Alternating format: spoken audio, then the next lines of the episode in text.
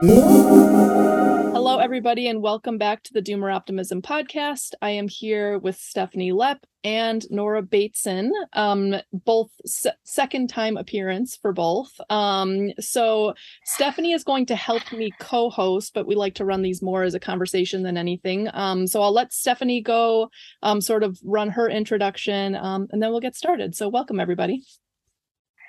Sweet. Thank you, Ashley. Hello, Doomer Optimists. Yes, I'm Stephanie Lepp. I'm the executive producer at the Center for Humane Technology.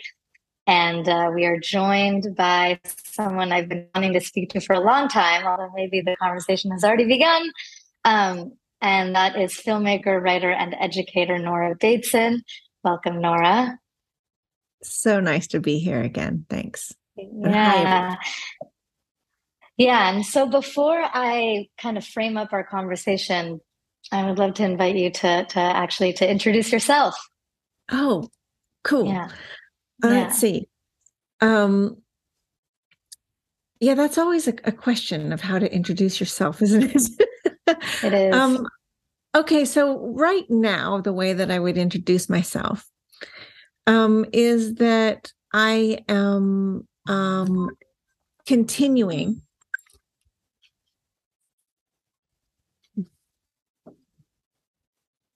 That's okay.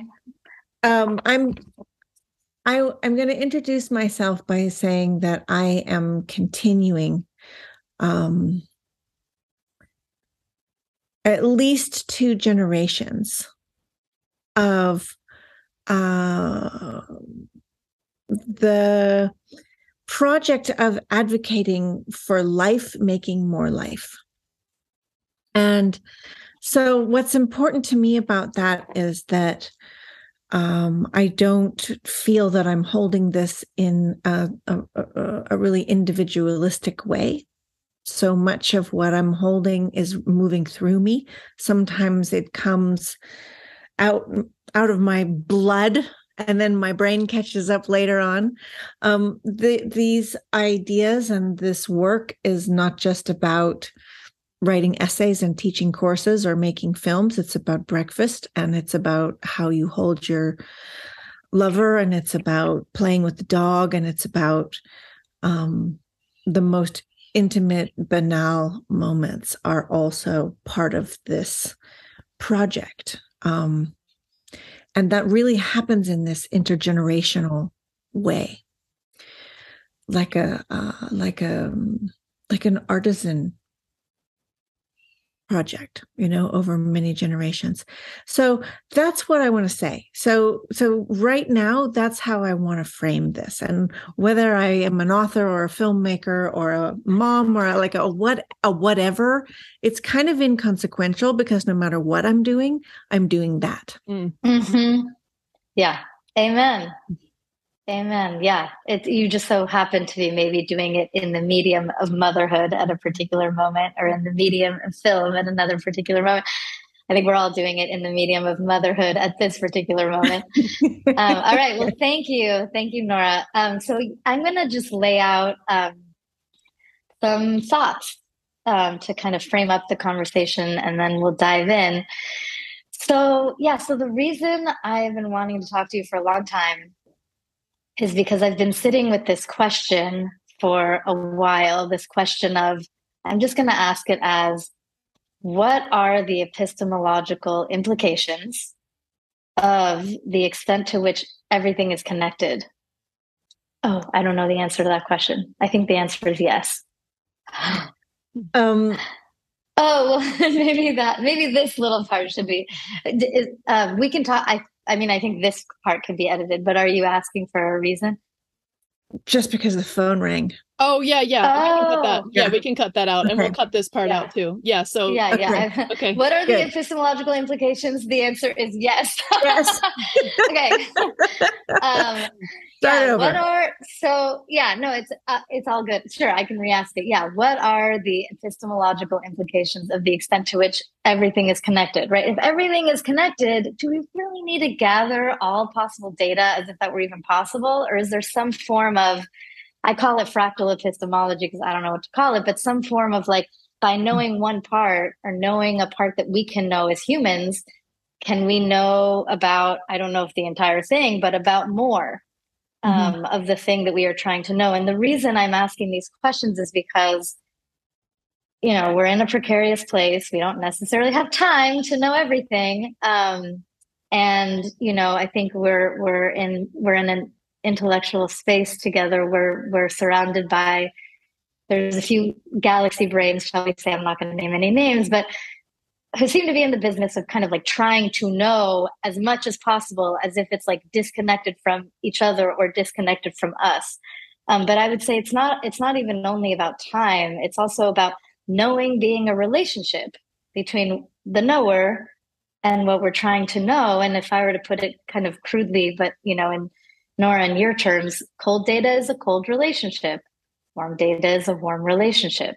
You know how does the way we know affect what we are trying to know you know and when we love something and we're in true dialogue with it maybe it kind of tells us what we need to know in order to kind of like maintain our loving relationship with each other. So um, i'll just give a couple examples to kind of ground this um, and then and then i'm going to hand it over to you. So the, the things that kind of come to mind as examples would be so there's there's an old book about herbs called the doctrine of signatures. I can't say i know very much about it but something i know i just remember there being this principle that you know if a plant is yellow and it grows by water it's probably a diuretic.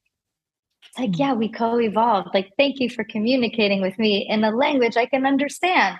If you're yellow and you grow by water you're probably a diuretic. Thank you for letting me know you know mm. or um, the three sisters another example. So the three sisters corn beans and squash have been grown together throughout the history of mesoamerica. And i just have I, I noticed that in the kind of like scientific literature on the three sisters it's it's it's like oh wow what a coincidence. Um, like those plants um, grow well together and they give us complementary nutrients. It's like that's not a coincidence. It's like it's because they grow well together that they give us compliment. How could it be otherwise? Mm-hmm. That's that's that's the way it is. Um, and I'll and I'll give one. I'll give. So it's like we don't need to know. We didn't need to, or maybe we. Need, I don't know. There's a question of what what do we need to know? Maybe, but but it it it tells us. It it, it is telling us what we need to know by growing well together. The the the last story I'll mention is um. There's this amazing story. Sorry, this is going on a little oh, long, no, but this is is the okay. last story I'll share. Okay. So this is um there's this amazing story about foie gras. So foie gras apparently is a naturally occurring phenomenon whereby geese in the fall for, gorge themselves on dry leaves to prepare for the winter. And so it was this naturally occur. It was just foie gras when we made it at that time of the year. When we killed geese at that time of the year, their livers were delicious. And it was actually the pharaoh in Egypt who was like, This is so good. I want to be able to eat this year round. And so, you know, forced slaves, like in what other context could it could this have emerged other than someone having this much power over other people that they could say, Hey, you other people, do this horrible thing that's going to be really not fun to do, like force feed leaves into the throats of geese in order to get me this food. Mm. So that's how, and so, and so a couple years ago, there was this, um, I guess it's like the Olympics for food um, in France. And, uh, and foie gras is part of the competition. And there's this one farmer in France who um, just, he, does, he, he just, he just has his foie gras.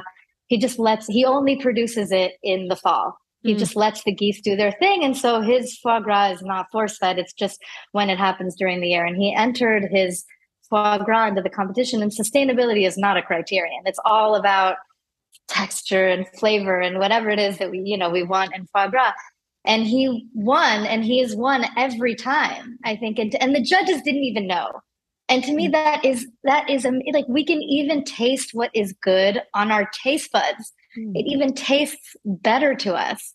And so I guess, yeah, I guess the like I'd love what I'd love for you to do is to is yes, introduce um, warm data and then kind of, you know, like run with this inquiry of yeah, what are the epistemological implications of the extent to which everything is connected? I've been, um, I love that you're asking this because just in the past few weeks, I've been kind of playing with some new, not new, new, not new language around it. Um, uh, there's been a lot of discussion about sense making. And um, and one of the interesting things about this is that there's this idea that the the one that is sense making is an individual and somehow we also have this this notion of common sense. And and sort of starting to poke around in this realm of questioning you know what is in the common sense? If sense making in the commons becomes common sense it becomes a kind of a kind of premises a kind of foundational set of epistemological processes that are a given that are that are there that are that are grounded right? We think of common sense as being something grounded that are grounded in our our you know shared experience. And not so shared experience but shared experience of the experience right? Mm. so so this is stuff like the question what's in it for me right this is stuff like the question of um what can i get out of this how fast is the productivity going to be where is this going how do I know that what we're doing is going to be worth my time? Mm. Um, the notion of my time. Yeah. Okay. What do I mean? Okay. Now this one is a, this one's going to push a button or two. What do I mean when I say I need to keep my boundaries? okay. Um, so what's in this common sense place? And the thing that is ruminating around what you are bringing in for me is um, symbiosis. I mean, we are we have symbiosis in our biology books. We do actually know and talk about it a little bit. Um, but somehow the process of symbiosis didn't completely overhaul our total cultural epistemological common sense and it should have i mean yeah. when you start to really look at what the implications are and you see that this you know the tiniest little form of life the cell okay the cell is formed the, the organelle is formed through many organisms coming together there is not there is nothing of you that is an individual. Mm-hmm. And and this is pretty cliche material. On the one hand, we can say, yeah, we're not individuals and you know, we're all one. Um I don't really find that that interesting. It's beautiful, but what I'm more intrigued by is this the, the fascination of how this coalescing is taking place. Mm-hmm. And um, where did we come from? Who are we? How are we in relationship with the yellow plants by the river and the geese that are swallowing leaves in the fall? Right. And and so the epistemological implications are actually completely um, radical. Yeah. This, it, it, this should com- this should overhaul education, psychology, yeah. History, um, health, uh, you know, pretty much everything from from gardening to to um, engineering.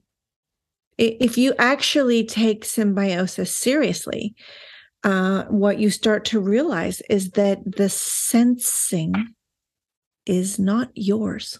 Mm. It's happening through this ancestry of organisms that are coming together. And and are continuing to. So um are we going to have like an exhaustive map of this? I i really hope not. There are some that might try but that would never be where i would want to go with it. Um mm-hmm. for me it's not really about the exhaustive mm-hmm. uh, you know volumes of listing the connective properties. That, mm-hmm. that is just tedious. And and also uh, irrelevant in a way. Um, because what is important is the approach to the perception. Um, if i'm looking for the outline of the individual organisms guess what I'm going to find? And if I'm looking for the ways in which these organisms are constantly shaping each other, I'm going to be looking in another way. My, the whole scope and approach and aesthetic of inquiry changes. Mm. So, you know, is there such a thing as an individual? Kinda. But is that useful in terms of you know how we're going to live together how we're going to be in relationship with um with the world around us? And and that is the issue is that there is a a, a common sense metaphor that of individualism of separatedness of productivity efficiency um, all of these things that came you know fully into focus with industrialism but they were probably brewing before then. And um and it's really hard to get out. Yeah it's really I, hard. I i would um jump in there because i i would say part of the frame of this podcast um, seems to be um, recognizing that we're in a really strange point in human history where a lot of us are like peak oil, like a historical materialist type thinkers, and we think about how this injection of cheap energy um, made it so that we were able to like stop paying attention to or being close enough to our interconnectedness. Um, we we were able to offshore it or to outsource it or to externalize it to the point that we lost the knowledge necessary for like the the the functioning of that um interdependence um if that makes sense. So the knowledge about the plants by the river um was lost because you know we just got diuretics somewhere else in a factory far away and that we didn't need to know it anymore so then we lost that. Um and so i think for a lot of us the interest is in re-embracing the interconnectedness, common sense. Um, and I think for for a lot of us, the warm data perspective is really um, helpful because um, you know, uh, like you were saying before, just now, Nora, I think there is something where that totally flows from you know enlightenment rationality industrialism that says something like humans are so um, brilliant and the, the human brain is so um, singularly powerful that mm-hmm. um, mm-hmm. we can basically control and manipulate nature for our ends. Um, and so then we ask questions in a way that kind of determines the answer in advance. So like some of this cold data scientific questions, um, you know, we're asking questions in a way that like doesn't allow for the fullness of context to to enter in, the fullness of the interdependence. Um, so I guess we could just riff a little bit on, and I know this is this is a lot of your work. Um, you know, I guess trying to re-embrace the commons common sense um, interdependence with others and nature but then avoiding the pitfalls of like who do you trust in this world? I mean all of us are so disconnected um, that i do think there is like a tendency to go toward the galaxy brain who is beginning to talk about the interdependence but maybe not in a way that's like tangible for your own sphere. You know like practical in your own life. They're talking about it in a way that's like everything's interconnected throughout all of history and everyone's watching the these analyses that are like wow yeah that's right. But still for me there's a scale disconnect for like a lot of us where we're trying to answer questions that um, are relevant for our own lives. Like literally how do i how do i manage my work environment so that i'm able to breastfeed my baby uh, to, to the extent that she needs to this kind of thing. Um, you know as opposed to like how did the romans handle collapse you know like so anyways go go ahead yeah i think a big one in my house um i mean one of the sort of cornerstones of my measurement of exploration around systems change and epistemological shiftings is in the relationship between parent and child, uh, particularly around getting the dishes done. Okay, so this is this is some kind of place where there's a transmission that's taking place between the generations, and um, it, it, there's a a lot of interesting um, pushbacks and uh, questions about learning and and you know questions about practicality and authority and so on and so forth. Um, and, uh, you know, one of the things that we do in the in our households is we make chore wheels or we put up lists for whose day it is to do dishes. And in the same way that buying that diuretic medication obscured the ability to perceive the relationships on the on the creek bed so too does the chore wheel obscure the relationship, the ability to perceive the relationships in the family. Mm. Right? You don't really care if your child does dishes on Wednesday. Mm. What's important is that they are beginning to be able to perceive when you're tired and can't do it when they need to kick in, not because it's their turn. That's really pretty irrelevant, actually, mm-hmm. but because their family needs them. And maybe before it's a full tilt breakdown need. Maybe when mm-hmm. if it's like, yeah, you know, my mom's been working all day. I I can do this. I just have been hanging out. And that that thinking is so different than it's Wednesday. It's my night. So yeah. I am only going to wash the dishes tonight because tomorrow it's no longer Wednesday. right? And this this is um you know it's obscuring the possibility of perceiving the territory it's the a map and territory need to be done perceiving yeah. that the dishes are dirty and need to be cleaned and, and yeah and what's happening in the relationships in the house yeah and and so this is something at this very practical you know day in day out place where we are actually teaching the next generation not to pay attention to the very relationships that we're then telling them they have to pay attention to. Yeah. And it's madness. It's yeah it's madness I, I also just I tend to be, as Ashley knows, um, like an all of the above kind of person. So I, I, I mean, c- could can we hold both? Can we do both? Can we put both in their rightful place? Like, in a way, part of me is, and and and maybe we'll get to this later, but there's part of me that's also just a little bit like, thank God we gave birth to so many ways of doing things. We're yeah. just overusing some of them you know, but thank God for all of them. I mean, they all, you know, and some of them we may never, ever, ever need again. Um, but um, but I, I, I mean, gosh, there's so many directions I want to go. I want to do, I do want to go back to. I love that you brought up education because I do think that that is part of where this rubber meets the road. Is how are we teaching ourselves to know mm-hmm. about the world, and specifically, I think the specific area that that I that I would kind of focus on is how do we teach ourselves to understand what is a solution? What is a systemic solution to the problems we face? And are you familiar with the concept of synergistic satisfiers? A little bit, yeah.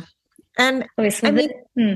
go ahead. Hmm. Why don't you yeah, you should say what it is. Yeah, yeah, sure. Yeah. So, um, so this concept was developed by a Chilean economist named um, Manfred Max Neef, and it's a name for phenomena that solve multiple quote unquote different problems, um, mm-hmm. or so we think they're different. Um, simultaneously or synergistically. So the three sisters would be an example. Oh, wow, they complement each other in the soil and they give us complementary nutrients or breastfeeding, which, you know, is valuable for the mom and the baby physically, psychologically, economically. I mean, it's, it just, mm-hmm. it solves multiple quote unquote different problems synergistically. And I would go as far as to say if something does not solve multiple problems, quote unquote, simultaneously, it shouldn't be considered a solution. It shouldn't be a solution at all.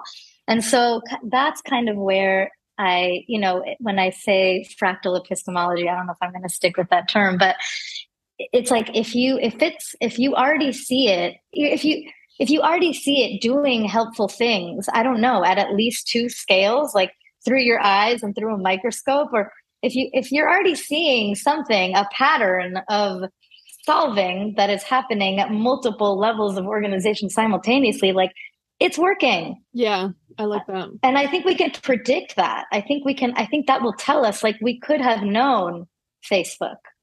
We could have known so many things because mm-hmm. they tell us what we need to know at multiple levels of organization including through our eyeballs. Right yeah. And the thing is is that almost everything is happening in multiple contexts simultaneously.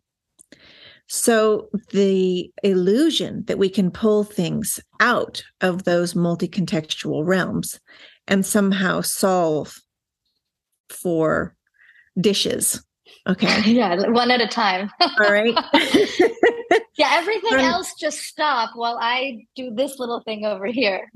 is very industrial. Okay, yeah. this is a, a machine like way of looking. Um and and so I think yeah, I you know, breastfeeding is a great example. I use that example too to describe mm-hmm. basically every single one of the sustainable development goals in one image. huh. That's awesome. Right? So you don't yeah. need 17 colorful cubes to tell you what the the what we need to do. Yeah. The yeah. image of a mother breastfeeding her child is clean water, clean air. It's going to yeah. need to be, you know, genders are going to have to be t- respecting each other. We're going to have to take care of the oceans. There's going to have to be soil cared for. There's education. The we're going to have to to feed the babies the people who feed the babies have to be able to feed their babies and the babies are going to need to be able to feed their babies. And, yeah. and so that's the whole picture is right there. Yeah. It's yeah. right there.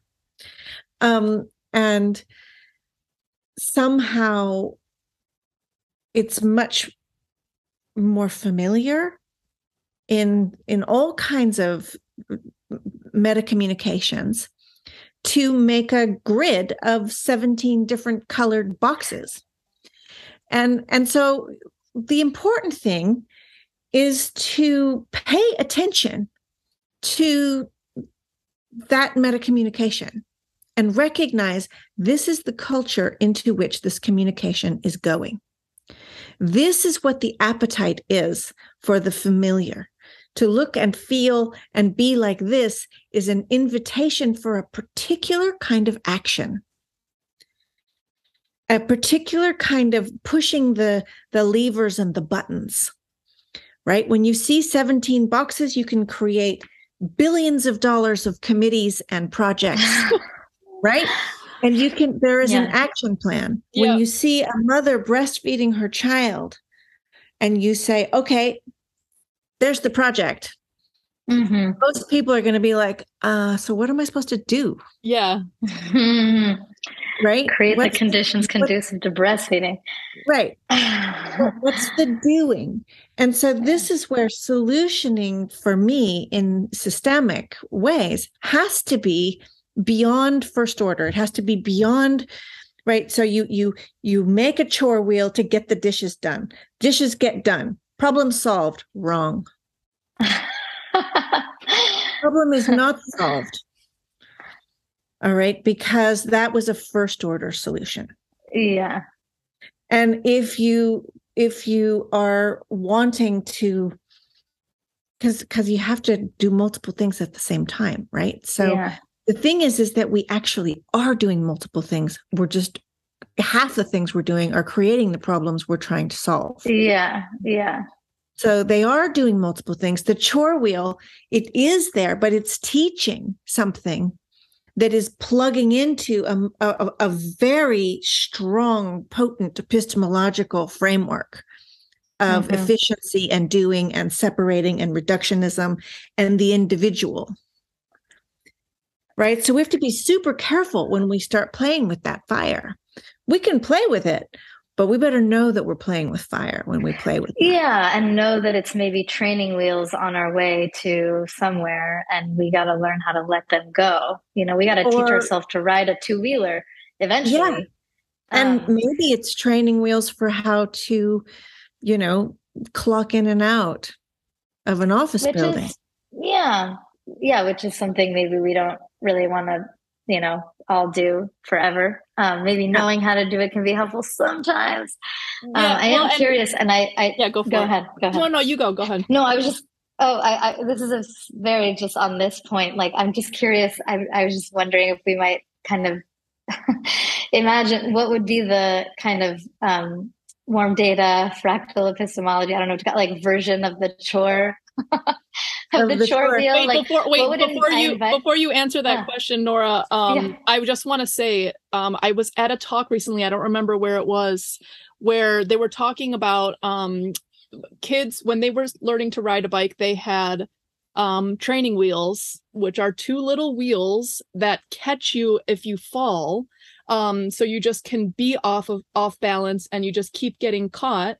And now they've invented this thing called a balance bike that has no training wheels, but it has no pedals. And the kids kind of just push themselves with their feet and they learn how to That's balance son has. themselves on those two Yeah. wheels um, on the balance bike, which then gets them um, comfortable to to get onto a regular bike and no, no training wheels are involved at all and i just think that is that was such a perfect metaphor to bring up because i That is a perfect ba- yeah the balance bike as a tool it has it uses the same kind of balancing mechanism that you're going to need. on, uh, right as opposed to the other one that has like a false sense of security that doesn't really teach you the skill needed to balance on a two-wheeler bike um so Mm. what is the what is the um chore version Totally. that, what is I the guess? balance bike chore wheel? yeah. I mean, for me, what that was was saying, hey, come and do this with me. I don't want to do it alone. Can you come help me? And, but I'll tell you that we just had this warm data retreat at my house, and we brought all these warm data hosts who'd been through all these trainings and things, 40 house guests. Lots of dishes. And- oh, lots of dishes, and no chore wheel, no list of responsibilities yeah. And and very purposefully you know set out to say look there's not there's no list so pay attention. Hmm and um and how did it go? it was incredible. It was incredible. I mean and when people did their turn they did it till it shined. Mm. and it you know it, and nobody overdid it and nobody underdid it and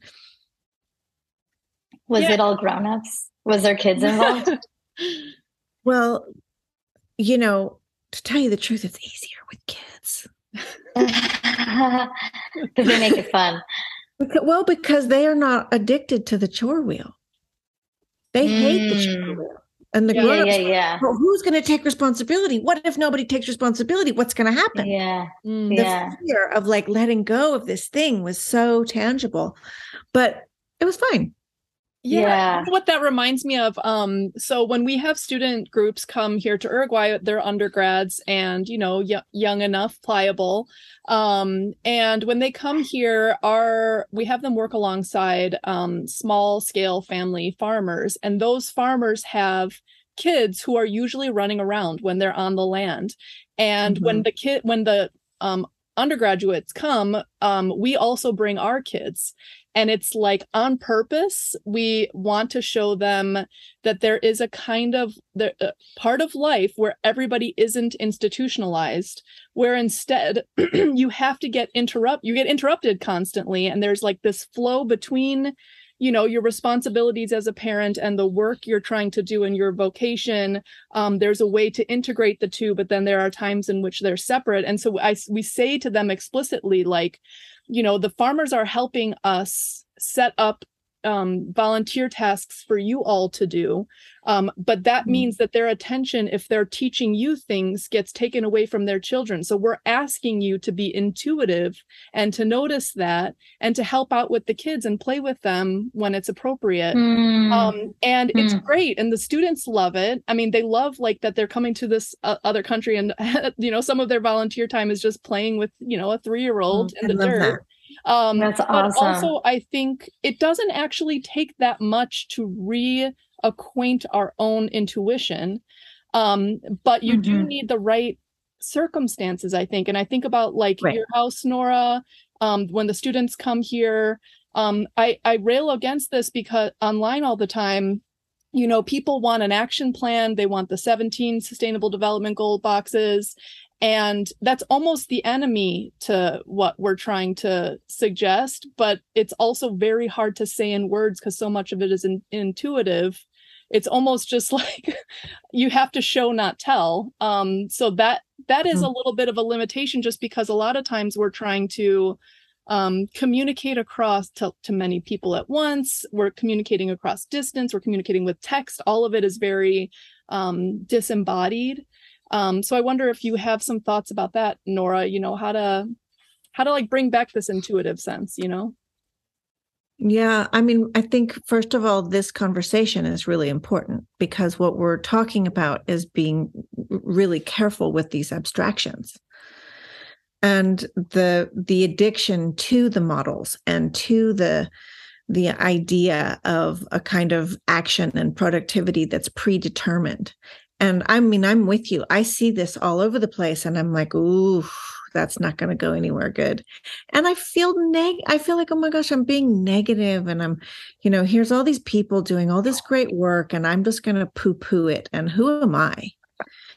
Um, you know, and then uh, you know, give it give it three years and they're scratching their heads going well we don't know what happened to that 30 million dollars or 30 billion dollars or you know and i'm like you know this thing was never going to work. And they're like well why not? And but they still don't really want to know that in order to do systemic work you have to make the space for the relationships to come into play and to start to to to work on into each other so that they make new relationships so it makes new relationships so it makes new relationships.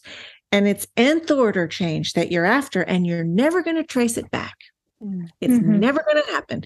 If you're doing real systemic work, you won't know it with a graph, but you will know it completely because you will see that there is vitality. Something mm-hmm. is happening. But the mm-hmm. something is not here, it's not there, it's not here, it's not there. It's it's, it's it's in it. Just like you know when you walk into a doctor's office or a school and the culture is bad, it's it's bad everywhere Mm. Okay. It's bad at the reception desk. It's bad in the classroom, bad at the board. It's something icky that's gone through all of it. Right.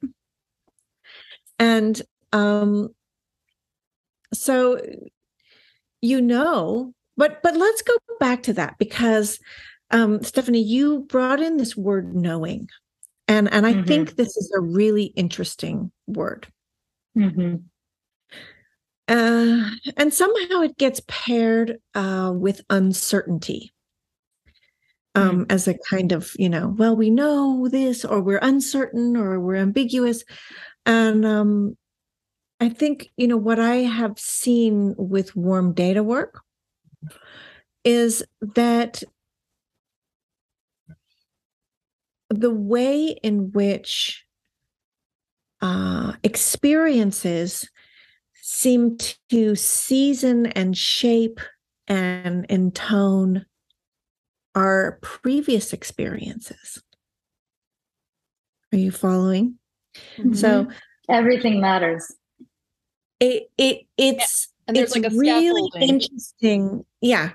It's it's interesting to um to recognize that it, it's ongoing and mm-hmm. everything you know about foie gras for example is is going to be shifted by the next time you eat foie gras thank god as it should be yeah. and right so so this knowing thing is is not a static state Mm-mm.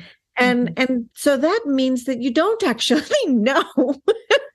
You're in the process of knowing mm-hmm. right and and so uncertainty and ambiguity must be part of that mm-hmm. they're not in separate categories mm-hmm.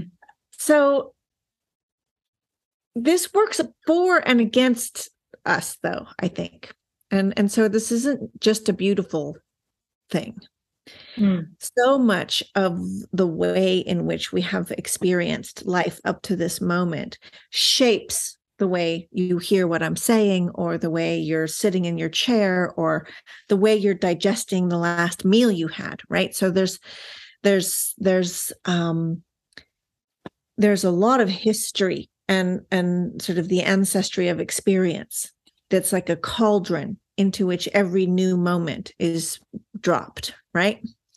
Mm-hmm. and when when people start thinking well what we need is you know imagination or innovation. And then they source that from the same cauldron. And so the thing the new idea is laced is woven is is carved in the same grain of wood as the the existing epistemology that it's trying to change mm. so how do we get to a place where the common sense okay that sense that we're making together is shifting um, when each of us turns up with a cauldron of our own experience. And so this is what is happening in a warm data lab is that yeah. there, there's multiple contexts and the exploration of a question that is at a particular level of abstraction from the the context. Okay, it's not just any question. Mm-hmm. Um, so so these these things that we're talking about here about you know the the model and the dishes or the they they have a relationship to each other and they that relationship spins out into all kinds of communication. Yeah. Right? And so you want to be super careful what's in that gap. Yeah.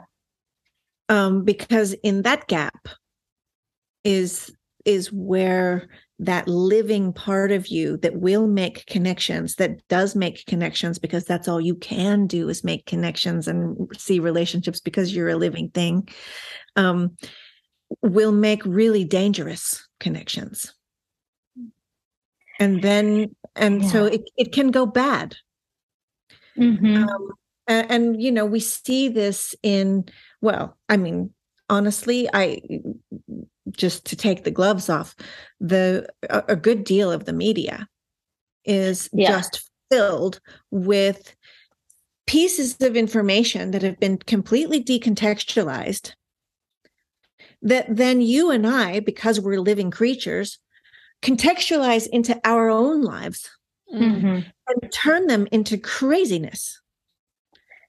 And suddenly we're talking about, you know, immigration and immigration is about people who are coming to take away your way of life or something it has and and all the context of the fact that you've been buying really cheap blue jeans for 50 years yeah yeah, yeah. I've, I've i've i've long had an idea that um like for one edition of the new york times they should just show how all of the stories are connected yeah uh, this one about you know like corn subsidies is related to the obesity story in the other side of the paper. You know, just like that's the edition of the paper is how yeah. all of our stories are connected Once to each a year. Just give us one day yeah. a year.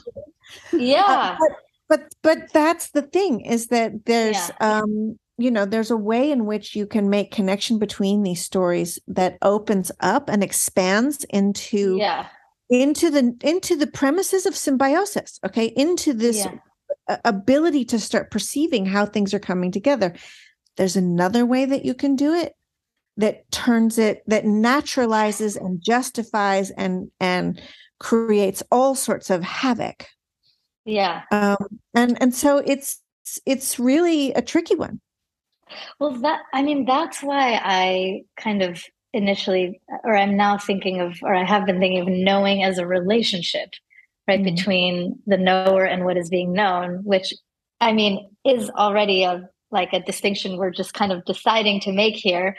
Um, or we can use sometimes we can use that distinction sometimes when it's useful you know and if we're tr- if we're wanting to have a loving relationship what does knowing look like what does knowing become when we want to have a loving relationship with what we're trying to know, what we're trying to understand. It can look very different. And then we don't need, I mean, um, you know, th- then those like exhaustive maps or those like 17 boxes, those just, they become like I don't know, maybe interesting works of art. Like we don't necessarily need them. No offense to art, but if we're just saying art is like something we created for fun, like it can just be like this thing we created for fun. Like look at these fun 17 boxes. It's like that's colorful and cool.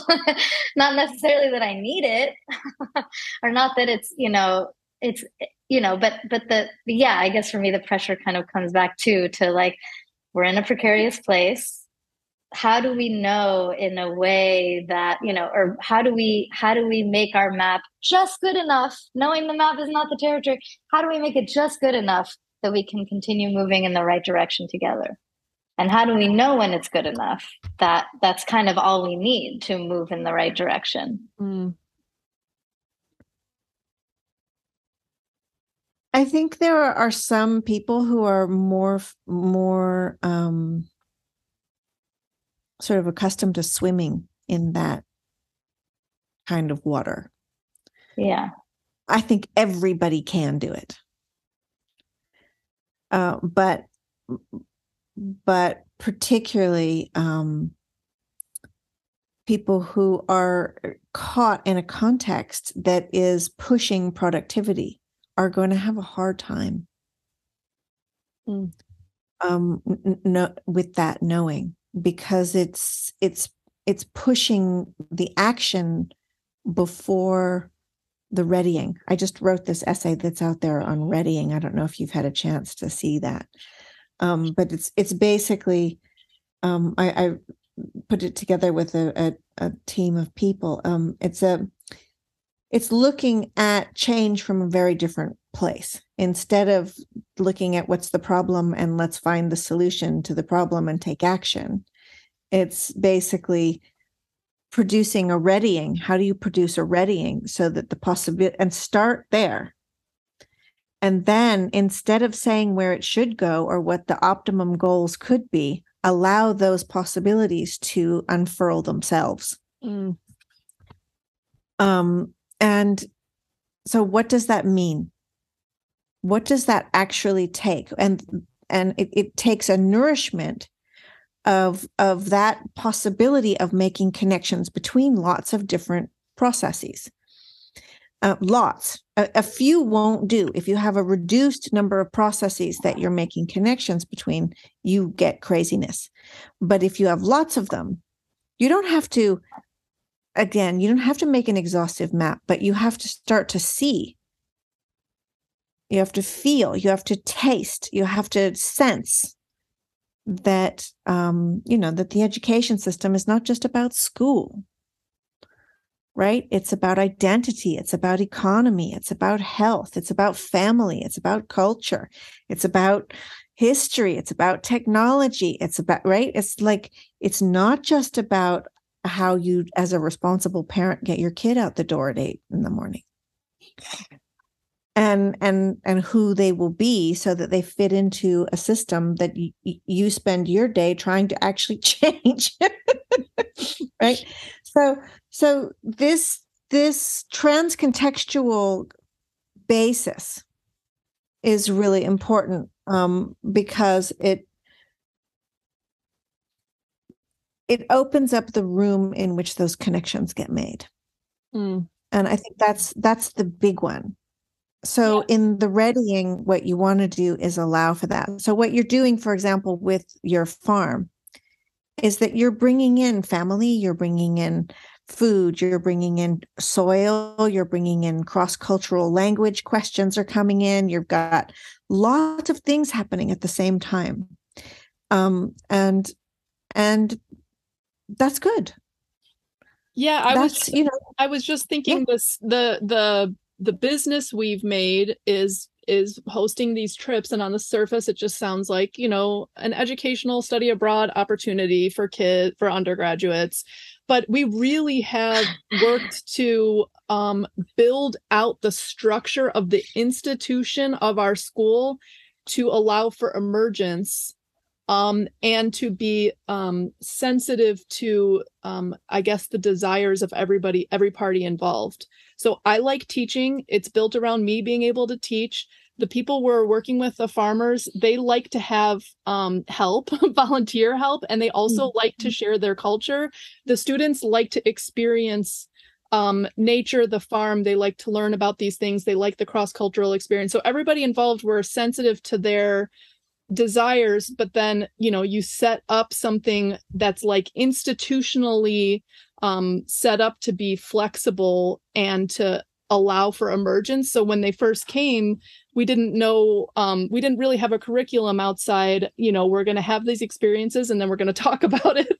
Um, and what i learned is that the students ended up noticing i was telling nora before we started um, a lot of the the social dynamics even more so than the environmental ones the environmental ones too but um, the way in which people work together and and so we you know build the curriculum talking about you know this interdependence and social dynamics but i guess my my question then is i've been thinking a lot recently about um, appropriate scale and i think it's mm. really hard to go to like a Peter Thiel type and say, you know, build an institution for me that allows for emergence. Like the scale's just too big, and we're so used to profit maximizing and so used to like thinking in terms of X, Y, and Z result, um, as opposed to like allowing some sort of scale for emergence. And our my school is my husband and I. Like it's the right scale. excuse me, it's the right scale for us. We're flexible. We're adaptable. We're also in a a marriage so we can talk to each other and say like this is working this isn't. Once you get to even like 15 employees or 100 employees like you know allowing those you can't be as adaptable with this scale. So i'm just thinking about your example with um you know reading the mainstream media new york times it's like neil postman like everything's out of context. If you recontextualize and you do it at the right scale this meso scale i think there's possibilities there um, but I'm wondering what your thoughts are on that. I mean, honestly, I almost feel like people could make make some sort of initiatives, programs, businesses, um, but at this scale where that allows for like emergent flexibility and and like following intuition. Um, but I do think the meso scale is necessary too, because people, you can't just be on your own figuring this out. It, it does require some interaction with other people, and it's better as it as it scales up um, more impactful gives people more opportunities to slot in. Uh, yeah and um, i think it's really dangerous to come up with a model yeah. of how we're going to save the world. I think that's probably the most dangerous thing we could do. Because that model is going to hurt people. It's going to make them angry. It's going to isolate them. They're going to be so mad. They're going to not see their complexity in that model and they're going to be left out. And they're they're going to feel like the model is not made for them. The same way you feel when you, you know, but but times a thousand um when you call a number and it says push one for this and two for that and three for the other thing and four for this and you're like yeah but that's not what i'm calling for right? And it's it's like ah, ah you know and you get angry but you also get sad. Like i just i can't i where am i in this world? Where is my experience? And so this this thing of scale somehow has to be able to hold the possibility of the complexity that each person has. And this is something that we see in warm data all the time um, because you know i spent years trying to teach systems thinking and complexity. And um, one of the reasons i developed the warm data lab was because i just realized it was i wasn't getting anywhere. Mm. and people were learning vocabulary for the you know they but they didn't it didn't attach to their lives mm. and for me in in my household growing up systems were not things you drew on the board systems were you know what was happening in the fish tank and what was happening mm-hmm. in the mm-hmm. family and what was mm-hmm. you know it was something wild and alive and juicy and weird and unnameable um but that wasn't what i was seeing when i went out in the world and started looking at what what was being taught as complexity. And i realized you know the the name is not the thing named and the complexity is not in the vocabulary of complexity. It's in life. And mm-hmm. and so when i was working on the warm data lab what i was hoping was that everybody in the in the process would begin to understand complexity not by some model on the board but through the complexity of their own lives. Mm. And essentially, every time you hear someone tell a story from their life, it's transcontextual. Any story you tell is going to have culture and family and money and God and you know history and tech and it's all going to be in there in one way or another because life is actually moving through all of those all the time. Mm-hmm. so so the the the way in which groups that come out of this start to form questions the questions are so different than what they might have going into them so i think you know yeah. Just in terms of working with communities it changes the direction entirely of where projects start so I think you just kind of um, helped me understand how, like, I, I, I, maybe there's there's kind of like three um, kind of ways of knowing or, or ways of understanding here that I um, one is this like reductionist contextless what we read in the news. Okay, another one is like everything fire hose all of the information everything possible which and then and then and then what i'm wondering is if there's this possibility of like just a few data points at different scales of organization that tell you the pattern that's like what the three sisters it's like it works in my diet it works in the earth like it, it, it works in an infinity of other ways maybe i can't like choose you know as long as i get three or something then i've mm. gotten the pattern of something that like i want to move in that direction maybe but um and and i guess i just want to tie this to like okay so if we're going to make this real like what would be a this kind of a way of knowing about you know if we're actually if we're like thinking about the complex problems we talk about covid climate okay let's take climate okay. Climate climate the climate crisis manifests itself obviously not just in the in the atmosphere in our lungs in our gardens you know, in our floods, fires, wars, like it manifests itself in so many places in so many mm-hmm. ways that we can all read and understand and act on. And so maybe to just to ask this in kind of like a blasphemous way, like to what extent do we need climate climate change? The idea of climate, to what extent do we need climate science? I don't even know how to ask this. To what extent do we even need that in order to take appropriate climate action? Like, is there a way of just like do we even need the term climate science? I don't know. Is that crazy to well, ask? i have i have actually i like wrote an acad- wrote and published an academic paper on this specific topic so i oh, want to jump in because i i literally interviewed people who uh, lived in, and lived around in and around chicago people in the in the city and people in the rural area who um, produced at least 50% of their own food um, and just interviewed them about it. And basically, the the um, city people did it for climate change, but the rural people, a lot of them didn't even don't even believe that climate change is anthropogenic. Um, but they're doing the exact same actions because they're they want clean food um, and they care about soil health and they care about pollution um, a lot of them are like conservationist hunter and fisherman types and so it was like I wrote this paper that was basically like there's a way bigger environmental movement that we're not seeing because these people are like blasphemous because they don't agree to the um you know the, the yeah. doctrine of climate science but but in action they're doing the same. So it's you know isn't that what we want? I mean what, yeah like what is the purpose of knowing? Way like obviously there's knowledge for knowledge's sake and that can be beautiful in the 17 boxes and put them on the wall and you know frame it if you want to. Yeah. Um, but ultimately we're trying to know things i mean in order to do things in order to like do things and live well and live together and live harmoniously and make you know make the game more infinite to the extent that we can.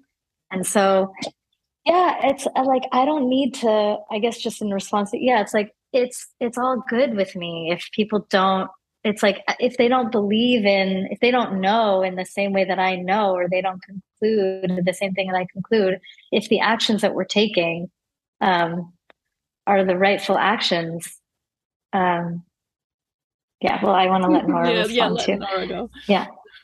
I mean I, I i think that we have again made a map territory mistake it's a it because the climate crisis is a consequence. The, it's not the problem; it's the consequence. Mm. And and so, you, how many climate conferences have I been to where no one mentioned the family? Where nobody, where people were all dressed up in suits and standing at podiums and signaling all the same cultural signals of personal identity and credibility, but trying to talk about the climate crisis as being the problem. And I mean, I, I think prestige is the problem. Um, you know the whole way we think about success or what makes you credible or believable that's an issue that is feeding climate change uh, you know the particulate in the sky and the chemicals in the soil are coming from this epistemic situation of wanting to be in control of wanting to scale things up of wanting to make higher levels of productivity. And so then we come in to the climate crisis and say we need to scale this up and have a higher level of productivity to address climate change. But that's exactly the thinking that's creating it. And so the the ecological thinking, the, the symbiosis thinking that those premises are going to move, they're going to shape, they're going to they're going to walk, talk, smell so different than what we know of as taking action toward a linear goal. Mm. And and this is something I mean I'm sure that someone listening is going to want to chop my head off for saying this right now. But this I mean I I don't know how how else to say it anymore. That this is not we can't address this with linear problem solving. That's how we got into it. Yeah. I mean, it's I'll just reassure, I'll reassure you that almost all of our listeners are very um sick of that that approach and that's why they found us. They really a lot of people um i came up with this term just frustrated on twitter spreadsheet brain. And it's like that, that spreadsheet brain is is the enemy of doomer optimism. We we, we all realize that. A lot of people in the this sphere are like putting their hands in the soil um but you know also re-embracing i mean i just think of i think of breastfeeding as such a perfect example. Like imagine going to a climate conference and giving a speech about breastfeeding as a way of as a way of meeting all of the sustainable development goals um it would make mm-hmm. people's heads explode even though it's really just part of you, you know you have to make it so that a woman is um held in a community yes in a space across generations interdependent yeah and that's how it works yeah, yeah. So all of those things get solved at once um if you yeah. make that but the the whole system has to support for that one action yes. to be possible Right, totally. Which is why, so it's like if the task at hand was create the conditions conducive to moms being able to breastfeed their children, then, you know, if that was the thing we're all organized around, um, I'll, yes, I, although me being the yes and all of the above, it's like under what circumstances can spreadsheet brain be helpful? Are there a few? Are there any? I imagine there might be I mean, one. Fewer. I, I fewer, exactly. And yeah. that's the more important point. Fewer. And just knowing when to use it. And yes, when not knowing when to use it and knowing it's not the only way. and you, you know, the the tendency is to try to use it for everything. For everything. But isn't that what we do with every new tool we invent? Like that that i think is the sh- yeah. it would be the shift. Because when we come up with a new tool we're like this is the best this is the best. This is the one and only. We should use it for but using it for everything is how we discover what it's useful for and what it's not useful for. Mm-hmm. and so the shift to me would be like assuming it's not going to work for everything you know? Like trying it with without the dogma we're experimenting with this thing like does it work here? No here yes cool you know. And that, i think that would like kind of take the edge off this, this co-evolution that we're doing with our tools. We just assume like it's not going to be useful for everything but let's discover it. Let's explore it. Let's play with it. Let's not get yeah. too attached to it.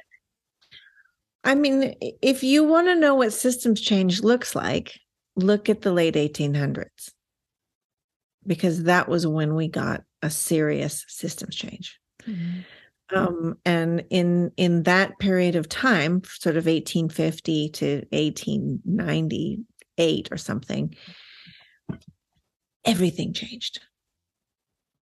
And this idea of high productivity and the factory and the factory started to reflect the schools and the health system and the word economics happened and statistics happened and you know statistics and and eugenics were connected and i mean it was about control and bettering and optimizing and efficiency and measuring measuring measuring.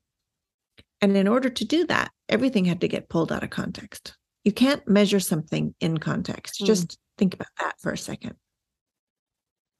you can't measure it in context because yeah, you have to take a you have to stop it. You have to you stop have to, it from like yeah. being alive in order to like well and you have um, to take it out of the multiplicity of relationships you know if you ask the question you know how big is a grasshopper and you measure that grasshopper and you're like the grasshopper is an inch and a half or it's two and a half centimeters or whatever you want to call that that is locked in a particular way of looking.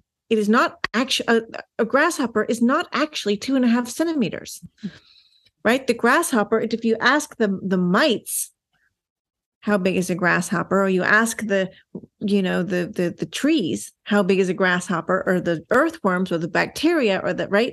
So the measurement is going to be locked in one particular way of knowing. Or the grasshopper's life cycle, you know, it's, or the grass, it's growing. Exactly. yeah. time. Right. Or yeah, the tree might also say that information, quote unquote, is not relevant to me or is not important to me. Go have fun with it if you want to. So, with your 17 cubes. Yeah.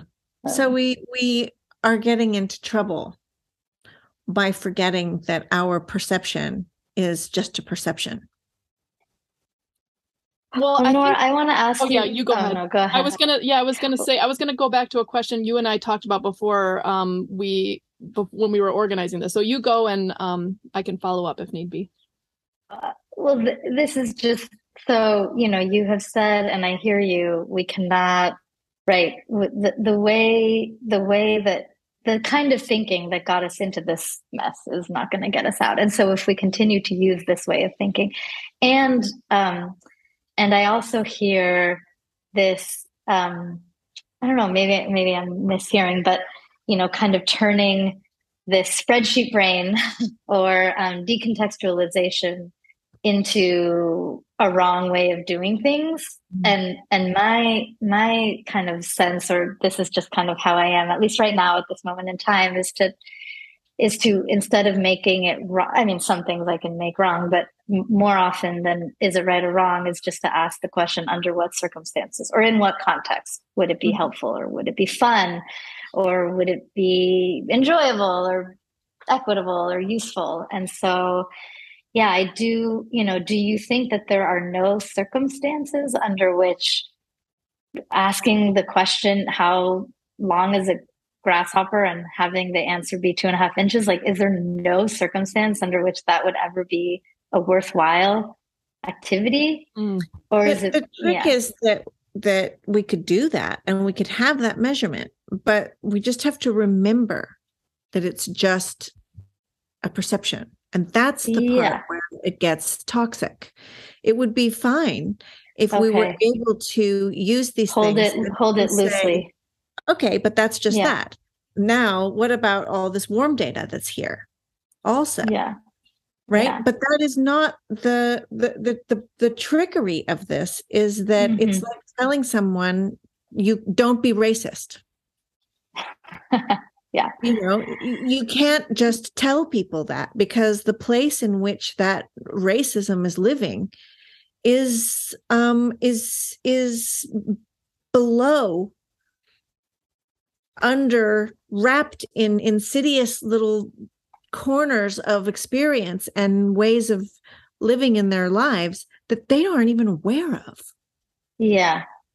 So, so I the same yeah. thing is true with um, industrialism. Mm-hmm. It's yes. deeply insidious. It's like a, it's like you know heroin, and and you have to be super careful when you play with it because if you're trying to work with complexity and living systems, that's such a, a, a we're not used to that yet, and we're we're we're we're unwieldy with it and yeah. every time we blink an eye this this thing sneaks back in. And yes. someone with all the best intentions creates 17 sustainable development goals. I am absolutely 100% certain that they knew they were doing the right thing. Yep. Yes. this, is my 100% yep. And yes. so but but this thing this eugenics this thing this it sneaks in. Yep. yes. And, yeah. Uh, and yes and then i would say so yes and um, may we not be as totalizing with you know our next thing you know? May may we also see it as just the latest thing the next thing the the next thing that will also be provisional and also be also evolve you know? Like may we hold the next thing a little looser so that it too can continue to evolve you know or we too can continue to co-evolve with it I, and I that's where I absolutely think this next thing is this, you know, undetermined mm. nth order, you know, nourishing the conditions, the readying of what can happen. Um without it's it's very loose in its holding. And you know, um, and, um, oh sorry, you go ahead. Oh, I was just going to say it's this is a really tricky question. Okay. And I'm, I know that I'm being kind of binary about this, but, but I also just want to be provocative and say, is there a moment when a little bit of eugenics is okay with you? right. I, am going to answer that. Like, yeah. Ah! You know, no, it's not okay. And, and, and how especially when we don't know what we're doing. And so i it's it's this is a provocative thing and and it's really hard to to be in the world that we are in. And having grown up into the language and the education system and the understanding of you know science i come from a family of scientists mm. so i love science and and i don't really have a problem with measuring grasshoppers but what i do have a problem with is deciding is that that is the the underlying epistemic mm-hmm. um premises from which the questions that get pursued are taking place, from which actions are derived. Um, I mean, I would just know? I would go further. Um, I told this to Stephanie. We we talked um, that I sometimes tend to um, on purpose rhetorically swing farther in the opposite direction just to kind of pull the conversation toward the middle. Um, and i think that there's some there's some value to that rhetorically just because so much is going in one direction. It's nice to be this lone voice that then can sort of bring people into the discussion. And then you know then once we have a more nuanced discussion we can meet in the middle. But like an example i can think of is um, in the name of climate smart agriculture um, pe- peasant agriculturalists in Africa who live in balance and produce in balance with uh, nature, enough food for everybody to eat, but they aren't producing the maximum yields according to what can be measured, are being taken off of their land in favor of like drones and machines in the name of climate smart agriculture. And I, I see this kind of thing e- even here in my context in Uruguay. So it's like there is a point at which the measurement itself is destructive. Um, yeah. Because what you decide to measure can uh, determine what is of worth. And so the the the ecological agroecological producers, they're really hard to measure um, in some ways because it's complex it changes through seasons the yields are not all standardized. Um, a lot of times you're running animals in through with plants and like they're stacking different production methods as opposed to a field that's all planted with one thing and the yields are all standardized and measurable and comparable across the world. Um, this is an example that like illustrates the point of how it's how it can be violence to choose what to measure but then the the positive side I see is um I, I'm friends with a, a couple of these people on uh, Twitter who are like young men frustrated by the way science works, but also like e- extremely interested in esoteric like anthropology, um, entomology, plant science. And so they hold science in this kind of like uh, light way. You know, like they want to know the names of things according to science. They know all these different plant species, but then they spend a lot of time out in nature just cataloging things and noticing things and taking pictures of them. I feel super hopeful for this younger generation where like maybe there is a swing back. And I don't know if either of you have any interaction with these younger generation, but I, I think there is a potential there. I mean, I I have to just be perfectly honest with you that in the course on warm data, there's a whole section that we talk about the relationship between reductionism and and complexity and and holism and how important that is okay so so mm. I, I, may be giving off this impression but but it Love is that. important that they that we have both and yes. you know we have to be able to zoom in and look at things and we have to be able to zoom out and see how they are in relationship. The problem is that when we pull things out of context we don't usually put them back. Yes. Mm. yes. And so so my my dream of course is to explore what questions does a you know does a, a more warm data approach bring to reductionist science like how might the questions be changed if they're you know if they're born in another way of thinking instead of the other way around? So very often i find that we're taking reductionist versions of problems and trying to solve them with systemic thinking. As opposed to taking systemic thinking and then coming up with questions that we can then use reductionism to inform and and, and that's a that's a i think we're just we're just have a, a, future where we can begin to ask really different questions. And I think mm-hmm. the question of the breastfeeding is the perfect example.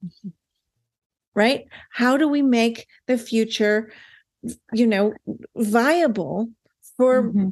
breastfeeding? Because actually, mammals have to feed their young. So, how do we feed the babies? You know it's the most basic i have a whole little thing on feed the babies but it's it's like a it's the most basic question how do you feed the babies mm-hmm. and if you ask that question then all this other stuff gets brought brought in in a very different way mm-hmm. Mm-hmm. not that it's not there um, the fact that you talk that you talk about or you teach about the like relationship or collaboration between reductionism and systems thinking i love that. You are speaking my love language. Uh, my last um, when i last came on doomer optimism we talked about I, I call it synthetic strategy because i don't know what else to call it but it's this it's this the question of under what circumstances is what way well actually it's more um, is what way helpful and which ways do we prefer more than others and how might we um, collaborate between the different ways. I mean my favorite i'm just thinking of my favorite scene in avatar is when jake is um, he's like he's flying the pterodactyl but he has the machine gun it's like there's the there's the like industrial gi like transformer thing and then there's like the swarm intelligence like you know i don't remember the names of the and they're kind of fighting each other and then like jake swoops in on the pterodactyl the like swarm intelligence bio but like with the machine gun he's got both forms of intelligence and that's the so anyway i'm yeah to, i get excited when i hear about um because we have more ingredients to work with. We get to make more interesting things like new things we've never made. Okay but I'll, so last question for you because we're running out of time. Last question for you is um about just about the idea of context. Um i you know because that too like you know there's no we could say there's there's no difference between um, shallow ecology and deep ecology, deep ecology, and sh- we say shallow ecology when people are a part of their ecosystem, because then there is no like earth for its own sake. we are part of like taking care of the ecosystem is taking care of ourselves. Um, and I, I just wonder, like, is there when you think about context? I, I guess there's a way in which context is itself a shifting you know what we call the context and and there's a way in which I don't even know what the like. Do you think of um? Do you, there's a way in which when I am in, let's say, a loving relationship with my context or what I'm trying to know, the distinction kind of disappears, and then it's just us in a process of kind of collective self discovery. You could say. I, I was just yeah, I was curious how you think about the the concept of context, maybe, and if that you think of it in a kind of non-dual way or how that how how do you think about the I would, I, If I could just add to that, um, uh, this is what I was going to ask as my final question too. So let's just tack them together because I think it's very it's just Great. similar. I think they're I I don't want to get too woo woo about it, but sometimes you need to.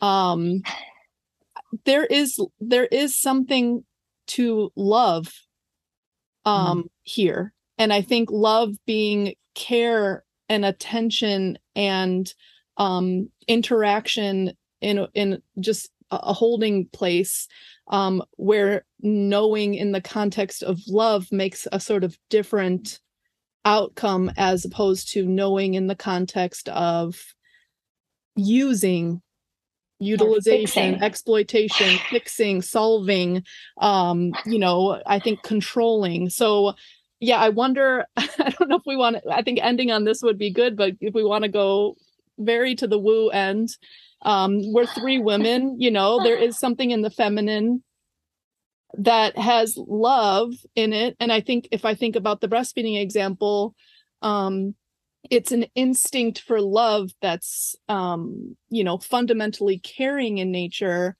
um, it's not because somebody told me like I can save this amount of money breastfeeding. You know what I mean? totally. That just makes no sense. It's because I see my infant turn toward my breast when she's born and open her mouth to suckle. Like it's there's there's an animal instinct and the instinct is based in love and mutual care and interdependence so i wonder yeah if you have some thoughts on that the love question awesome. I think that um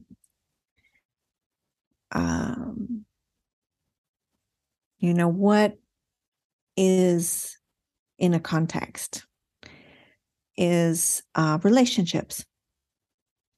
Relationships between lots of different organisms or things that are happening. Lots of different relationships. And that that context you know let's say it's a jungle. It's it's not in the trees and it's not in the insects and it's not in the soil. It's not in but it's in the relationship between them you know? And so it's a, kind of an inconvenient thing to note but you know relationships are made of communication. And so first we might get caught thinking we're going to change the parts of the jungle we've got to fix the trees we've got to fix the soil we've got to fix the insects we've got to fix the reptiles we've got to fix the right then we might say ah oh, it's the relationships we got to tend to these relationships. Um, but what's in the relationships is communication. And I think one of the things that I'm so interested in is is not controlling or limiting or scripting communication, but asking the question, what's it possible to communicate? Mm which is really a different question than what is being communicated. So, what's implicit in that question, what's it possible to communicate, is that there are limits. And those limits, they don't have to, it's this is not a bad thing. Okay. You the, the limits that create jungles or limits that create oceans, limits that creates families. It's not a bad thing to have limits in communication. The question is, what are they?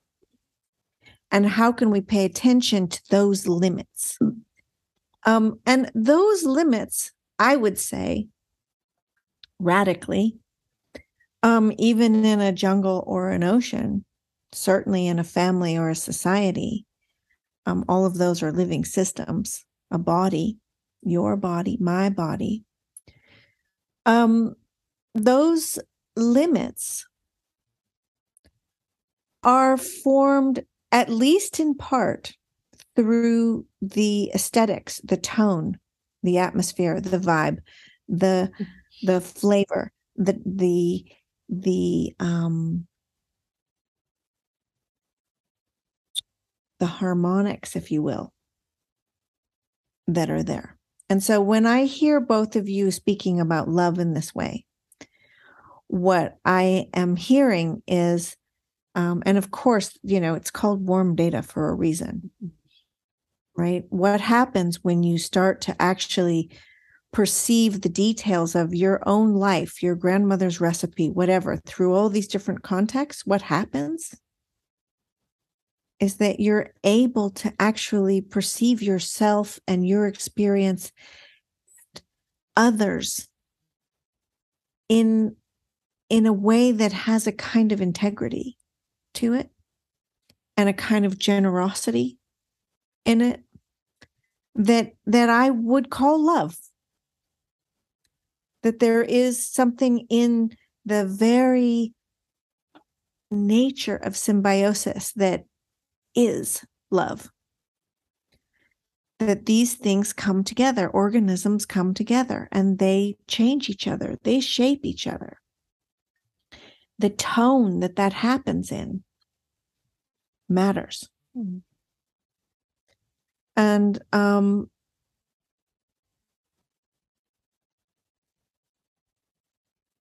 yeah, it's just, it's a question, you know, when you're with your kid or you're with your partner, what are you making it possible or impossible to be, to have in your communication? Just pay attention to that. Who is it possible to be? When when I'm with you, who can I be?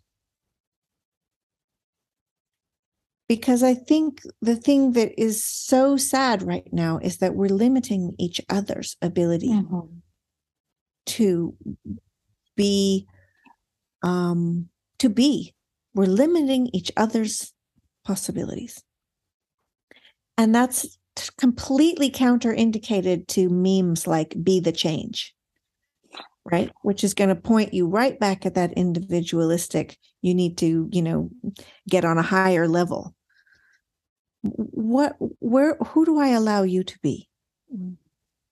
And this is not something that is explicit. This is implicit stuff. It's in the way we are together. And um i you know you can you can forget how many signals and codes and you know intonations and and possibilities we are eliminating just in our gestures before you've said a word and what are those limitations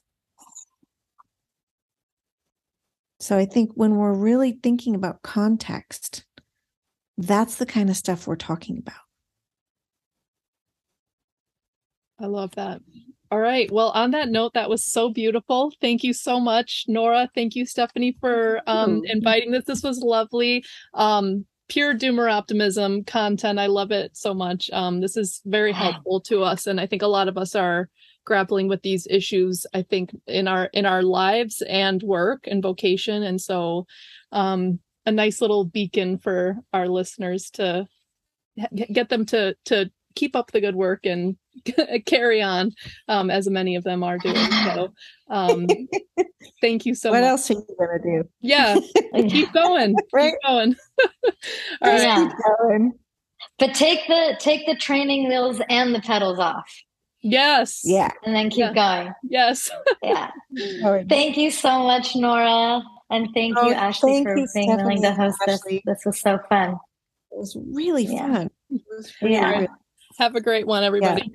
Bye bye. You too. Bye. Ooh.